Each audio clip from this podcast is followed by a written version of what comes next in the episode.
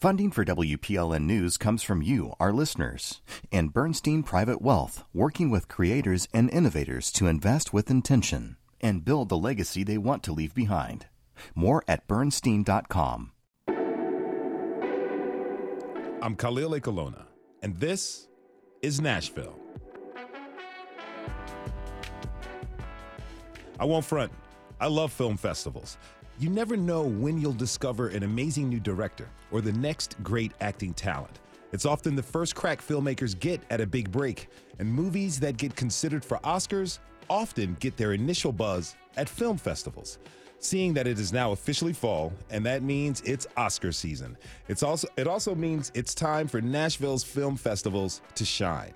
Today, we'll get a recap on the International Black Film Festival that wrapped up last night and check in on the Nashville Film Festival, which runs until Wednesday. Plus, we'll explore our city's cinema scene with a few local filmmakers. But first, in January, during Governor Lee's State of the State address, he announced a partnership with Hillsdale College. The Michigan based super conservative college was tasked with creating charter schools across the state the schools would use the ACE or American Classical Education curriculum, which drew a lot of criticism for how it recasts the history of the civil rights movement. The organization has also been plagued with controversial comments by members, including its president. News Channel 5's chief investigative reporter Phil Williams has been following the story. He's a voice known to Nashvillians, and he joins me now to discuss. Hey, Phil, welcome to This is Nashville. Thanks for being here. It's good to be with you. So, American Classical Education recently withdrew its application to create a new network of charter schools affiliated with Hillsdale College in Tennessee. Why?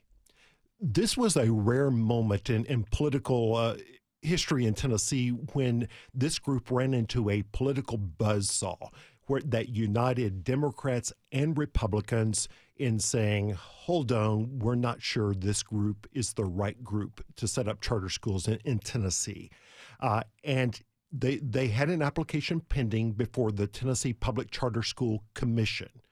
It became apparent, based on what we can discern from the exchange of letters, that there were questions that commission staff had about how well they could do as a charter school network, uh, and and uh, in the the letter that uh, uh, American Classical Academy or American Classical Education sent to the state, they said they could not answer all of the questions that the commission had by this week's deadline. Mm-hmm. And so uh, the, they had asked for a delay. The commission said they were not allowed to do that by law.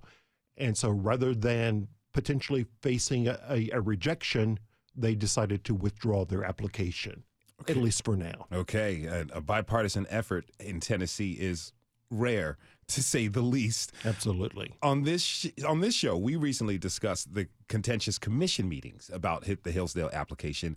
You know, can you give us a brief overview of why the charter school community was so concerned?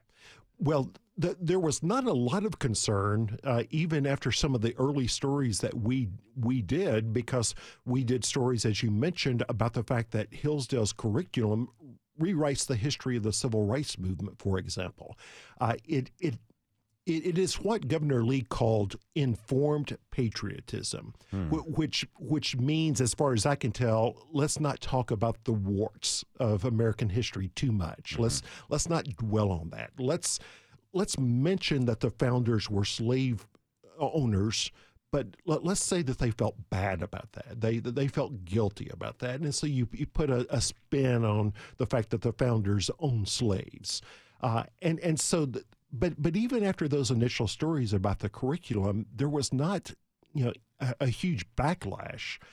Then we obtained video from a, a, reception that the governor hosted with Larry Arnn, the president of Hillsdale College, uh, in which Larry Arnn infamously said that public school teachers, quote, come from the dumbest parts of the dumbest colleges. Mm-hmm. Uh, and, and that created this unexpected bipartisan backlash where Republicans and Democrats were both saying, hold on, you know, we, we need to defend our public school teachers. Although, you know, the governor did not repudiate Mr. Arnn's comments. You also uncovered a video of Hillsdale professor David Azerrad giving a talk in which he really minimizes the contributions of Black Americans, to put it lightly.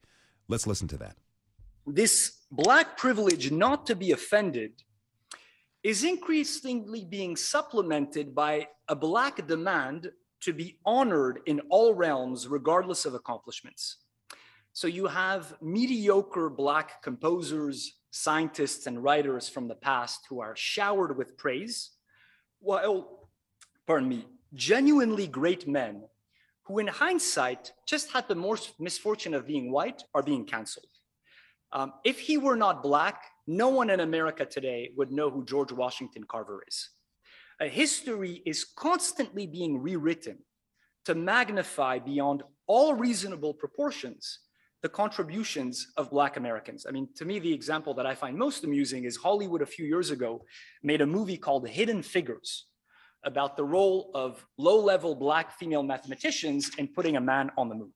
Wow. Um, we don't have enough time in this show for my full comments, so I'll save that for another moment how did you come across this, and what was your reaction as you listened to it? Um, I think my reaction is exactly the same as yours. Mm. It's like, oh my God! I mean, wh- where do you start? Yeah. Uh, but it, it, said to me, uh, it, it, for me, it said a lot about Hillsdale's approach. Uh, because these are the people the governor was inviting to come in and shape curriculum in the state of Tennessee with this network of uh, public charter schools. And, you know, here was a professor who is widely revered on the Hillsdale campus saying these outrageous things. And but but it, it was a, a symptom because you know, for example, if you look at the Hillsdale faculty page, it is virtually all white. Mm. And and and and we have a very diverse community and and we're asking these people to write curriculum for an entire diverse population of of students across the state uh, and and so you know I, I thought it was you know characteristic or indicated a lot about Hillsdale. The other thing that we came across in doing this research was that Hillsdale schools, by and large, tend to be schools for more affluent and more white families. Uh, if you look at student populations across the state, uh, it, it, it is more affluent than the communities they serve. It's more white than the communities they serve. Mm. Uh, and, and so it, it was a symptom. Now, the Charter School Commission also has some very serious issues as well, right? Yeah, the, there are great concerns uh, among Republicans and Democrats now. Again, a rare moment of unity mm. uh, about the Public Charter School Commission. This is a commission that when a local school board says no to a charter school, this commission has the authority to overrule those local school boards. Uh, and what has happened that, that has been fairly common with Davidson and Shelby counties. Now, charter schools such as these Hillsdale schools are starting to move more into the suburbs, into more Republican areas. And so, even now, some Republicans are saying, hold on, what, what did we do? We, we gave you the authority to overwrite, overrule our school boards. Mm. Uh, the, you know, most of them were fine as long as Davidson and Shelby were being overruled. But when it starts getting into their communities, they become more concerned. And so, what we're looking at now is who makes up this commission? What are their conflicts of interest? That by and large, they are a group of true blue believers in charter schools. And in some cases, they're actually involved in charter schools that are coming before the commission itself. Wow. That's a pretty big conflict of interest. Absolutely. And, and there is one member uh, of the Charter School Commission who this month will be appearing before the Charter School Commission to ask the commission to overrule uh, Shelby County schools. So, you know, seeing that we have these obvious conflict of interests, what does that say to you about the governor's priorities for education in the state? Well, the, the governor has made it very clear that he believes, to use his word, in school choice. You know, the critics would say that school privatization. Uh, but you know, he, he has been just outright, you know, clear that, you know, he wants to push this agenda a, as much as he can in that hidden camera video that we got. He talked about the fact that he has learned that he there he may want to build a bridge to a certain place, you know, school privatization, school choice, but he may not be able to accomplish that during his term. So he thinks of it in terms of building a pier mm. that someone else can complete as the bridge later. Okay, he the, he starts the foundation, exactly, so to speak. Now you mentioned that the governor appoints these members to the commission. Talk to me about the potential fallout of about having this commission stacked so favorably for charter schools and organizations like Hillsdale College. Well, the critics will say the problem is that these are people who are dedicated, their life missions are to advance charter schools and and and not necessarily to balance the the, the interests of the local school boards. Uh, and and so that's where you even have some Republicans now saying, "Hold on, did did we go too far? Do we need to rein this in? Do we need to take a look at this and and maybe change the parameters under which this commission operates?" So I think what we're going to see this month, we're going to see some tough decisions being made by that commission that could potentially put charter schools into more Republican areas, and and that could prompt some Republican backlash. That, that's going to be interesting to watch. How has the governor responded to the latest news? You know, the, the governor has sort of pretended this was never his idea at all. Hmm. Uh, and at one point, I asked him, I said, "Why does why does it say that Hillsdale has run into such problems? What does this say about your vision?" Remember, he mentioned it, you know, it was a centerpiece of his State of the State address. And his response to me was, well, that really wasn't my vision. Hmm. So he seems to be backing away, one might say running away from this controversy. Are there any charter applications out there right now that are raising eyebrows or sparking your interest? Well, the, there are a, a few. Uh, the, there is a group called Founders Classical Academy. Uh, up until a year ago, they were associated with Hillsdale. There, there was a falling out of some sort. Uh, they have applications pending to put charter schools in Hendersonville and Franklin. Again, the local school boards have said these are not good applicants. We don't want them. So the commission could be, uh, again, asked to overrule Republican counties.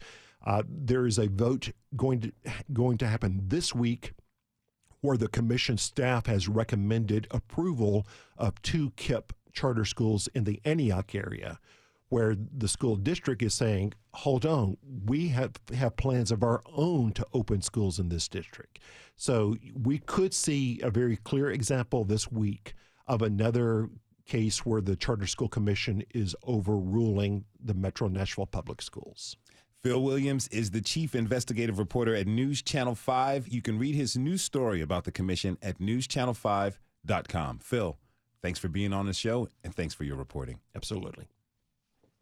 We have to take a short break. When we come back, we're going to the movies. It's film festival season in Nashville. We'll kick it off with a visit to the red carpet of a world premiere. Did you attend the International Black Film Festival? How about the Nashville Film Festival? What film stood out to you? Tweet us at This Is Nashville. We'll be right back.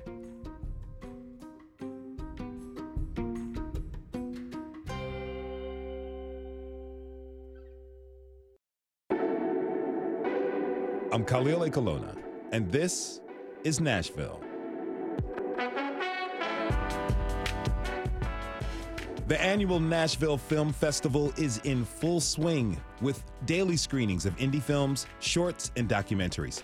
Some films are even making their world debut, like Jacir, a gritty drama about a Syrian refugee who resettles in a rough neighborhood in Memphis. The Arabic English language film was shot entirely in Memphis and features many well known landmarks. WPLN's Julia Ritchie went to the premiere over the weekend at the Tennessee Performing Arts Theater and met with the writer and some of the cast members on the red carpet just before the screening. My name is Waheed AlQawasmi. I'm the writer, director, and producer of Jacir, and we're here for the world premiere of Jacir, uh, immigrant refugee story of someone that comes to America to the South, and uh, you know their dealings with the whole um, Southern attitude sometimes for strangers, but also the love that they can get and receive. My name is Tut Weezy. I am playing the role of Jerome in Jacir. It means everything especially being from Tennessee, to have like one of my first like big films, being from the state that I'm born in, it's no, I can't even, I don't know what to say, man. You about to make me cry. I'm thinking about it. My name is Tony Green, and I am playing Darcy. Actually, I met Wahid some years ago when he was actually a he was about 16 years old, and he came to see one of my shows.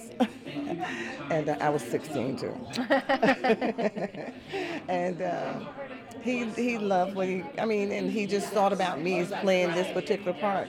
My name is Malik Rahbani, and I play Jacir. The character Jacir, he's a symbol, he's universal. And unfortunately, this story is not a historical story. It's still happening every day. We see what's happening in Ukraine, in Afghanistan, in Iraq, wherever there are wars, people lose their homes, they lose their their livelihood, they lose their dreams, and they become refugees. I'm over the moon. I'm so happy that after all this hard work, we've been working on this film for so many years, and we shot during COVID, some of the hardest times in history.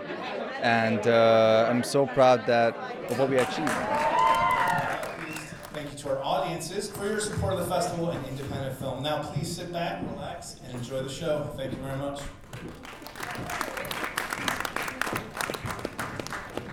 My next guests are responsible for creating experiences like the one you just heard. Lauren Ponto is the programming director for the Nashville Film Festival, and Hazel Joyner Smith is the founder and CEO of the International Black Film Festival, or IBFF. Welcome to This is Nashville. Thanks for being here. Thank, Thank you, you, for having us. So, Hazel, I'd like to start with you. The IBFF just finished up. How did it go? It went well very well, we saw, and had excellent films throughout from the beginning to the end. And uh, from all evidence, everyone enjoyed themselves while they were at the festival uh, during the time. How many films did you feature this year? We featured 40 plus films. Wow. Yeah. That is a lot. And that's down from where we have been before but we understand we're coming off of COVID and uh, it's taking some time to get back into the swing of things. Tell us about some of them. Which one stood out to you? Well, there was one called uh, The Empty Chair that was absolutely excellent, uh, where a young lady uh, challenged um, the court system and um, uh, it was in in a marvelous way she was stood very tall in terms of uh, addressing a system that had long uh, had long standing of not giving contracts mm. to women of color and it was an excellent film. And then there was one called covid-19 okay. uh, which was excellent because it talked about the results of what's happened over the last three years in terms of people dealing with COVID and coming back to school, all of the mental health issues, the health issues, uh, employment or unemployment, or back to work, not wanting to work, and where people are and how they're feeling. So very good. All right, so on Saturday night, the International Black Film Festival showed Remember Me, yes. the Mahalia Jackson story. Yes. Afterward, there was a panel discussion featuring Ledisi, who played the lead role. Yes. Writer Erica Nicole Malone was also there. It was really a special night for Melvin Maestro Lightford, who co wrote this score. Yes. Let's listen to a little bit of what he said. You know, words can't explain what I'm feeling. You know, this is a full circle moment for me. Um, the ground that we're standing on. I went to this college, you know, and this is this is where I went to school You know, it, it's just amazing just to see, like, you know, uh, Columbus talked about education. When I got here, the first thing I did was go to my old high school back because I'm born and raised Nashville. Nashville. Love you, New Orleans, but Nashville, that's what's up. Yeah. no, man. But no, I went. I went to. I went to my high school. I did a master class on just trying to help the, the kids because I was in there. They're, they're, you know, that that seat, you know, in that. I went to that high school. The next day, I went to my elementary school, and it's just like, you know, opening up a piano lab for them because education is important, and I, I'm going to use my resources and abilities and my privilege to, to help those behind me so they can be sitting here. That's really inspirational. Talk to me. What did it mean for you to bring this film to Nashville? Well, it it was uh, close to our heart, and being able to bring someone who has um, roots in Nashville is part of our mission, and it was uh, excellent because uh, Maestro and and the others really brought it home and could touch the community that we're trying to reach, and that this is what we are about, and this is where you can go and so it was uh, it was wonderful as it was relatable to the audience. That's, audience. that's excellent. Now, Lauren, we heard a clip from the Nashville Film Festival just recently at the red carpet. How has it been going since then? Um, this year has been really amazing. Um, like Hazel was saying, it's really great to get back into the swing of things after COVID and just seeing more audiences come out and people are, you know, happier than ever to uh, network and speak with each other. Um, we had a great opening night uh, with the film the the Return of Tanya Tucker featuring Brandi Carlile. Uh, Tanya Tucker was there. The director Kathlyn Horan was there. Um, yeah, and it was a great night and screenings and, and attendance and filmmakers have been wonderful. The film festivals, you know, are about people getting together to experience the cinematic arts. But as you, you just mentioned, the pandemic put a hold on that for a while. Mm-hmm. Now, both of you, both film festivals are back in person, but Lauren, mostly. But tell me, Lauren, what has attendance been like for this year's festival? It's been amazing. I think it's wonderful to see so many people out after being stuck at home and streaming for the last couple years. And while that all is is still great, and we do have a virtual element to the festival and an, an amazing selection of shorts and Tennessee features and episodic work online. Um, there's nothing like getting to be back in person and and having all of these filmmakers who have connections with each other but just haven't met. Seeing them connect and just admiring each other's work it's it's why we do this. It's I, I love watching the magic of people coming together. and and there's nothing like going to see a film with other people. no, no. It's, it's comfy to sit in your pajamas on your sofa to watch a movie, but when you're with other people, that to me is a part of the cinematic experience. Now, you've been the programming director since 2019. Yes. Tell me, so what are you looking for when you're making selections for the festival? Yeah. So I think for me, it's just all about discovery. I, I, I feel like when I'm watching something and I, I feel like I'm learning, you know, there's still an entertainment aspect to it, but even if it's a narrative, um, you know, as well as a doc, I like to feel like I'm discovering something and, and learning something new about another part of the world or someone's perspective or um, just seeing really amazing you know cinematography that i've never seen before or sound or music the the element of discovery is generally what i'm looking for. Speaking of discovery, how much consideration is given to first time filmmakers? Oh yes, I am a big I'm a big fan of um, finding amazing talent and giving them a platform. We have our new directors competition, um, which is first time feature filmmakers. So typically.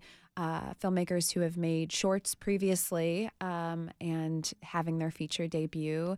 Um, and then we also have a next gen program, which is our student category, uh, which is also first time filmmakers. Um, many first time filmmakers who have just you know made their first shorts or it's their you know thesis uh, project but our new directors competition is uh, for first time feature filmmakers Okay. If you're just tuning in, this is Nashville, and I'm your host, Khalil Ekulona. We're talking this hour about our city's film festival scene with the organizers of the Nashville Film Fest and the International Black Film Festival. I'd like to bring in my next guest. Amy Bertram, she teaches in film program in the film program at Belmont. Amy, thanks so much for being here. Thanks. It's an honor. Honor is all mine. Now, you know, tell us, what did you see over the weekend that blew your mind? Well, as a Middle Tennessee native, I'm going to have to go with the documentary on Oh Boy Records about John Prine's studio. It was so touching. Um, it was a great film, and not only that, the filmmakers were in attendance, as was his widow, Fiona, Mm. and she spoke, and it was just so amazing. That's a real special moment for It everybody really in the was. audience, huh? Mhm. Now, so you've been a judge for a while. Have you seen the quality of the films raise the longer the film festival has been in action? Actually, I'm going to say that the film quality has always been really high, and I've been so pleased to be part of the juries for several years now. And every single jury that I've been on has had an uh, array of really interesting films. And so I wouldn't necessarily say that the caliber has increased, but that it has maintained and continued to be high quality films. What is it like to be a part of a jury? Are you all arguing? Not typically. It's such an interesting process because it brings together people from all over the industry. So I sat on a panel with a filmmaker, a couple of filmmakers, but they come at it from different points of view. And then I'm an academic. And so it's usually a conversation among people who have completely different experiences and expertise. And we just have a great conversation and eventually decide on a film together to be the winner. Okay. I've got family members in the industry, and my uncle was a voting member for the Academy Awards. So I'd go over to his place and I would see stacks and stacks of screeners and DVDs. Two questions. Do you have the same amount? You have a high amount of stacks at your house of DVDs. And how many movies have you seen in the past few months? It's funny that you asked that. Uh, once the semester starts, so my dining room table is also my desk, and it's 10 feet long, and at least half of it is filled with stacks of books and films. Okay. I have at least 35 films on my desk right now, and books as well. Um, I see lots of material. I teach four classes a semester history of television, history of TV, I mean, sorry, history of film, all kinds of things. So I see things for class. But I've screened a lot of films with the festival this weekend and for the jury. And the other things that I've watched recently have been a little bit more TV related because I've been interested in both the Lord of the Rings series and the Game of Thrones series and Mhm. comparing the two of them. Okay. Oh, we're going to talk after the show about that. I've got some things. Now, Hazel, when you're choosing films to feature for IBFF, what criteria are you using for submissions? Well, I think about my audience, and I uh, the looking at the quality of the film, uh, the subject matter, who's in the film, and uh, you know, um, would this fit what we're trying to do and what we're trying to portray? So, uh, and uh, that means, uh, just like Amy's talking about, we, you know, we're looking at a lot of material, a lot of uh, new features that are out there, and, and searching for certain subjects from time to time. Now, Nashville is known for its foundation in music, but not so much for film. But that is changing, obviously, from the show and my audience here. Lauren, what would you? How would you say the Nashville local film scene audience is different here than from other markets? Yeah. Um, so, so supportive. I, I'd say I have, especially this year, um, just met so many amazing people in the Nashville film community. I, they're, they're incredibly supportive of um, independent artists, independent film. And um, I think, I think more so here than other places. I used to work at, in Chicago at the Chicago International Film Festival, which was great, but for, for Nashville, it's such a growing city. And I think people who have been a part of the film in, uh, industry here and people who are coming in and just joining it um, feel so proud of what the city is accomplishing and how it's, how it's being built. And so um, they're supportive of everyone. And um, you can feel that here. And Amy, as an educator of future filmmakers, have you seen an interest in the craft grow over the past few years? Definitely. Our program, I've been here since the program reg- began. I was Will Akers, our former chair, his first hire, and I've seen the program grow exponentially and the quality of our students increase as well. Not that they weren't good at the beginning, we just hadn't gotten our feet as a program, and now that we are established, people are very interested and we have a lot of students. Mm. I, I want to ask this question to both you, Lauren and Hazel. What do film festivals, what do they give to the cultural environment of our city? Hazel first. Well, it gives a voice uh, to those who may not have had a voice before. It gives access, and uh, we provide for them a platform to showcase their work. So it's critical that a film festival is in place that recognizes the cultural um, uh, nuances and the cultural differences and the importance and value of of all of the people in the community. So that's what we do as a festival. Yeah. Lauren?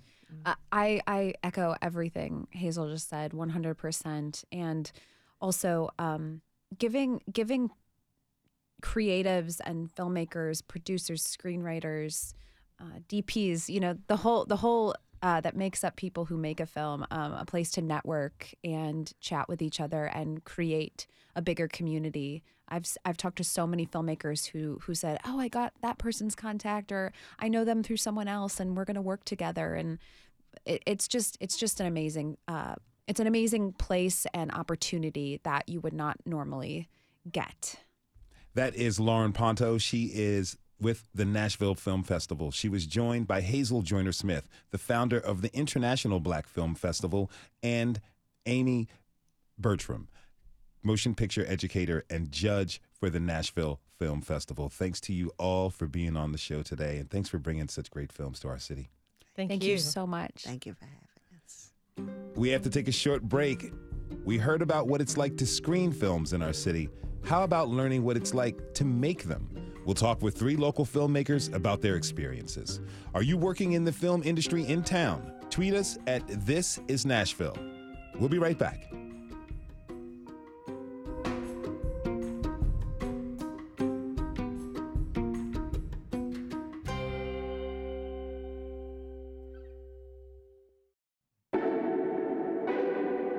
I'm Khalil Ekulona, and this is Nashville. I've had the pleasure of working on a few movies in my time, some big time productions, and other small independent films. No matter the budget, making a movie is hard work and takes dedication from everyone involved. Places like New York, Los Angeles, and more recently, Atlanta have a robust infrastructure set up for making movies. But Nashville is getting into the game. So, what is it like to make movies here? My next guests can help to answer that. Phynley Joel is a filmmaker who won Best Tennessee Student Short last year and just screened again at the Nashville Film Festival. Seck is a filmmaker who has directed music videos as well as commercials and shorts. And Max Butler is a film producer and Nashville native. Thanks to you all for being here. Thank you so much. Yes, thanks for having us. It's a great time. Now, Phynley, I understand you recently graduated from Lipscomb. Congratulations. Thank you. What's it like to have your film show at this year's film festival? Gosh, it's so special. Um, I had a bunch of my Lipscomb buddies and friends uh, come and support and watch, which was so so cool. Um, I actually I grew up in Franklin, so I'm from Nashville. So uh, my parents got to come, and Mm. it was really special. Um, and it's so cool to see films from literally all over the world. There were films from Italy, from Israel. There was an Israeli filmmaker who came, um, Jordan, and it was just so cool to meet so many people. Tell us about the film. Uh, so the film, it's called The Troby. It is a, a children's short, and it's about two children who are playing outside, and it's a period piece. It's set in the 1930s, Mhm. um, and we we filmed it in Nashville at a at Milky Way Manor. Um, which is like a beautiful mansion owned by the Mars family of Mars bars, actually. Okay. Um, and they, anyway, the kids are playing outside and they find a tiny little person called a Troby living in a tree and they decide to save her. Okay. Oh, Yeah. I look forward to seeing that. Now, your short film Muggy won the Best Tennessee Student Short Award at Nashville Film Festival last year. It's about a 12 year old named Muggy who just moved to the U.S. from New Zealand. Let's listen to a part of one scene.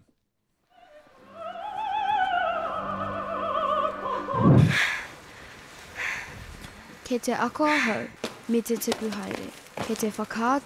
Mai he mea, he whakaora i toku ngākau. I'm learning and I'm growing. I'm slowly being shown things that are healing my heart. Come on, All right, so tell me what's going on with Muggy right here. Yeah. Um, well, Muggy. So I, sh- I shot Muggy half in New Zealand and half in the U.S. I was actually in New Zealand. That's where my family's from. So I'm actually a dual citizen of the U.S. and New Zealand. And we were there last February or February of 2021. So not last February, a while ago. And um, uh, we were caught there to quarantine right when we were supposed to leave, and the country shut down. We were in lockdown. I was going to film a short with a little girl I knew there just for fun on the beach in lockdown, and then we ended up leaving before we got to shoot it. So I um, ended up shooting it with a girl named Esther Jane Pope, who I've known since she was very little in Franklin. And we filmed it here in the snow instead of on the beach in the summer. Okay. And the little girl Muggy, who it was written about and for, ended up doing the voiceover on it. So that's who you just heard. And um, she's struggling to find home in the U.S. and find a new belonging place of belonging. And then she ends up finding it little by little. And that's what the film is about. Discovery. Mhm. I love it. Now, Seck, you got your start when your sister brought you a camera, right? Yeah, I was um I was a junior in high school. And before that I was just kinda like focused on acting and pursuing that. But then um like right around high school that's when the whole directing thing kinda started. And um I didn't have a camera, so yeah, I remember that day exactly. It was it was probably the beginning of all of it because it was like it just went from everything being on paper and just in my thoughts to finally like making it happen. Is this your big sister? Yes, this is my big sister. Look, I've got two. I've got two big sisters who did things for me that totally changed my life. Hail, big sisters Yeah. out there! You all are the best. Now, tell me Yes. a little bit more about your first break. Um, first break, I would, I don't know, like I, I never like focused on like the breaks and stuff. I, I always kind of like took it as like, um, like a way of life, just doing stuff and you know keeping one foot ahead of the other, and things just happen. But if I have to say though, a break break, I would say, um, I think I did this um this little fashion film called Le Filles, and it was like we just shot it guerrilla style inside of like this this dollar club, and um just walked in there, started shooting till they kicked us out. But I think that that really set a lot of things off because um as far as like my style goes, that was like the first one I really kind of you know was there. Like you see that film, you see a Seck film, so Okay. and I think a lot of people started to take notice of my work. But even then, I don't think I wouldn't call that a break. I think my break haven't haven't come yet. Okay. I think it's um Okay. I, I think I got um a lot ahead of me. So yeah, we'll we'll just keep it pushing. But People are definitely recognizing the Seck's style. I understand you were commissioned by the Tennessee Titans before the season Yeah. started. Tell us about that. yeah, um they they reached out. Well, Nick Nick and I I've met him like I think a little like a, a little bit in the past, but um we finally got the chance to work together. They they had this initiative to do a documentary on uh, Jefferson Street and kind of highlight the history of it. And um, and yeah, so they they came to me about it, and I I love to tell stories. Like documentaries has my heart, so it was just perfect to to do that and to kind of like go out there and shoot it with a small crew. I got to bring my friends along, which to me is like what this is all about to get those big opportunities and just bring your friends and you know make these um tell these stories and bring attention to it. And um and I know a lot of people, myself included, I didn't know too much about the history of Jefferson Street and what it used to be and you know everything that happened there. So it was dope to learn about it too as I was making the film and give people the opportunity to know about it as well. So hmm Now, Max, you're a Nashville native who moved away, pardon me, to work in New York, the New York film scene before moving back in 08. Was it hard to find work here at that time when you moved back? It was a little bit hard. You know, film is all about relationships and getting to know people, and you, freelance work is job to job. So I didn't have that network established from a professional standpoint. Nashville's a small place, so everybody kind of knew each other back then. I feel like a little bit less now. But yeah, getting my foot back in the door kind of had to start over a little bit. And it's certainly grown from there. So you, when you moved back, before you moved back, you worked on some pretty, pretty big projects, right? I did. I had a great opportunity in New York to work on some projects uh, with a lot of big time directors on a lower level, right? I was like a production assistant and then worked in the production office and worked my way up through the production office. But yeah, I got to my last project was with Shutter Island with Martin Scorsese and all these people. Still Mhm. my longest job ever, like seven seven months. What was the environment working on that like? It was it was just unbelievable. Um, just to be sitting there listening to these people talk and interact, and that's something that's kind of inspired me too. Is like hearing Seck talk about doing it with your friends. These were people that were just enjoyed making movies together, and they were doing it with their friends, but they also had like multiple Academy Awards, Mm. and just to see them be like normal people, just like you or I, but they're just at the top of their game, and that was fan- fantastic to see. So coming from this experience in New York, working with Martin Scorsese, these big time folks, working your way up, when you came to Nashville, was there a shock in the level of production that was happening here as compared to what you were used to? you know, I focused on getting into film in New York, and there just wasn't as much of that going on here. So I had to take what I learned in New York to figure out how to make money and pay the bills here, which is commercials, music videos, and you know, concerts. Um, and all of it comes down to storytelling, really. Though, uh, whether it's telling a story to sell a, a musical artist or a music video or to sell a product, it's all very similar. Um, and so it's been an interesting and different challenge, but there were still some film opportunities. If you're just tuning in, this is Nashville, and I'm your host, Khalil Ekulona. We're talking this hour with local filmmakers Phynley, Joel, Seck, and Max Butler about what it's like to make movies in Music City. Now, Max, let me ask you, what do you think about the filmmaking scene right now? I, I think it's a, in a great spot. Um, we have a new film incentive for Tennessee that's just started in the last year or so that is going to bring a lot of very large projects to town um, and has already brought stuff to Memphis and to East Tennessee. And that'll give a lot of younger filmmakers opportunities to see production on a, a studio scope um, and will be great for experience for a lot of those people. And, you know, the opportunities now for people like Seck and Phynley here who, you know, their sister can buy them a camera and they can make a whole movie by themselves. It's amazing. The opportunities are so great now. What's the sense of community like? I think we have a great community, and uh, you know, it's just getting out there and meeting new people. And the film festival is a great way. There are a few film groups uh, that are out there where people meet. Um, I can't remember how I met Seck, but you know, it's really just about knowing other people too. And I had worked with somebody who introduced me to Phynley, and maybe that's how I met Seck too. It's just about those relationships.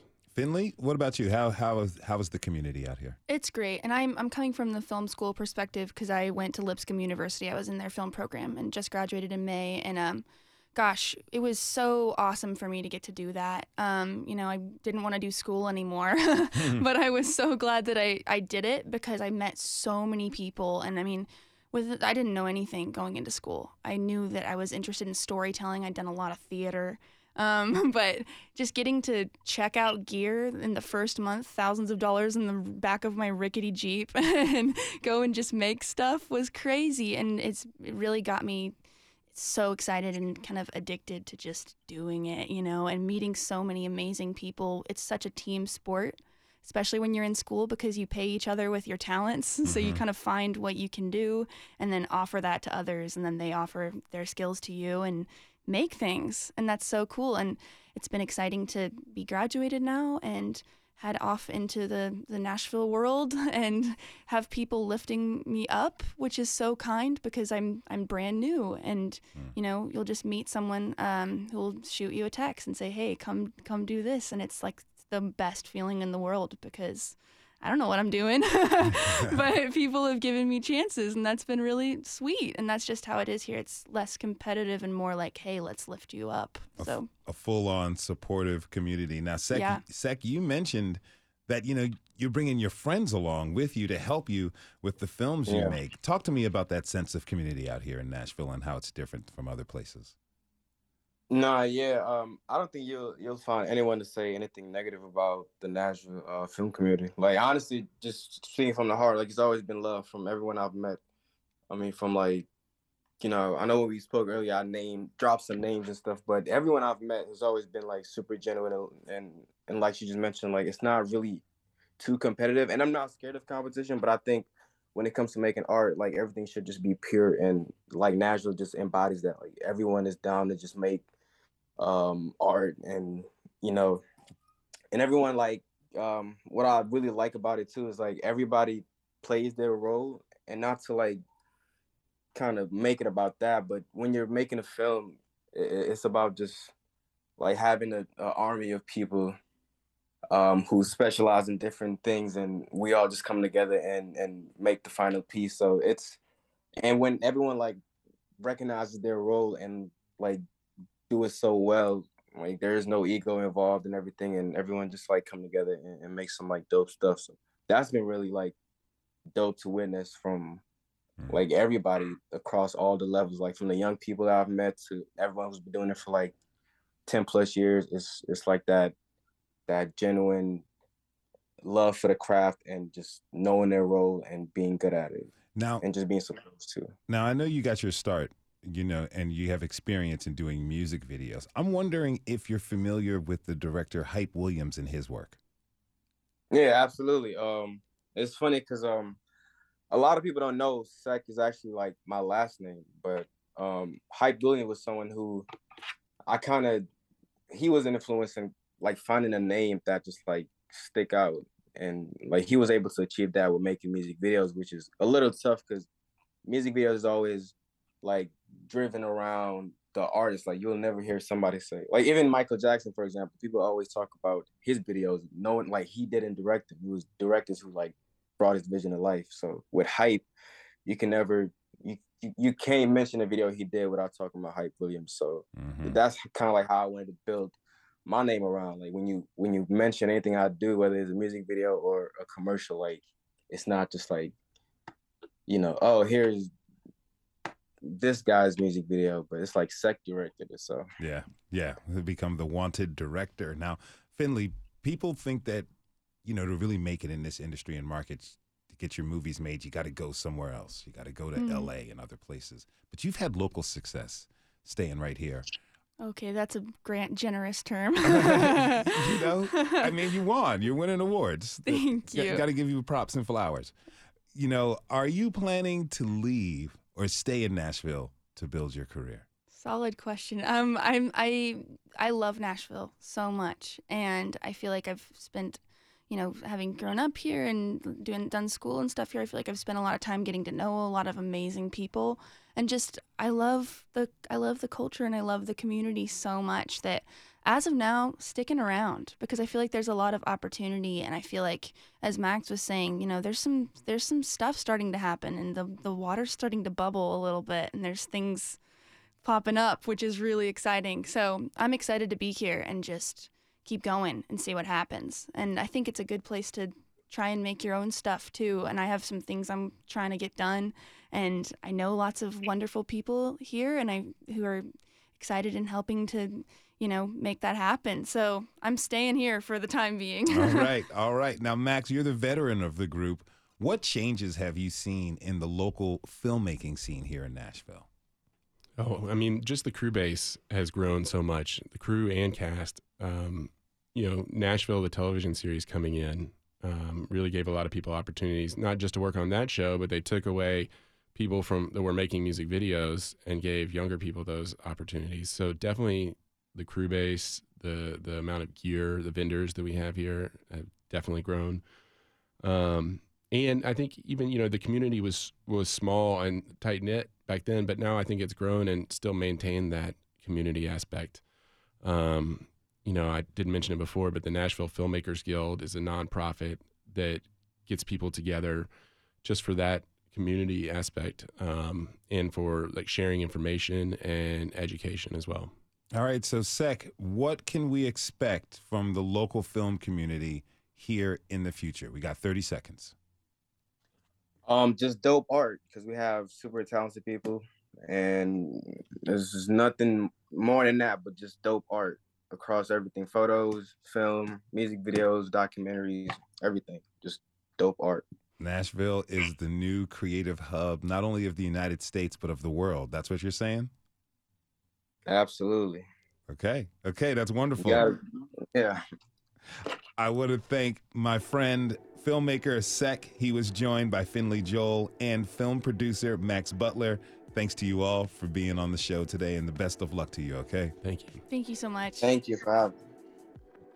We want to thank everyone who tuned in this hour. Tomorrow's show is about paganism. Pagan Pride Day was Saturday.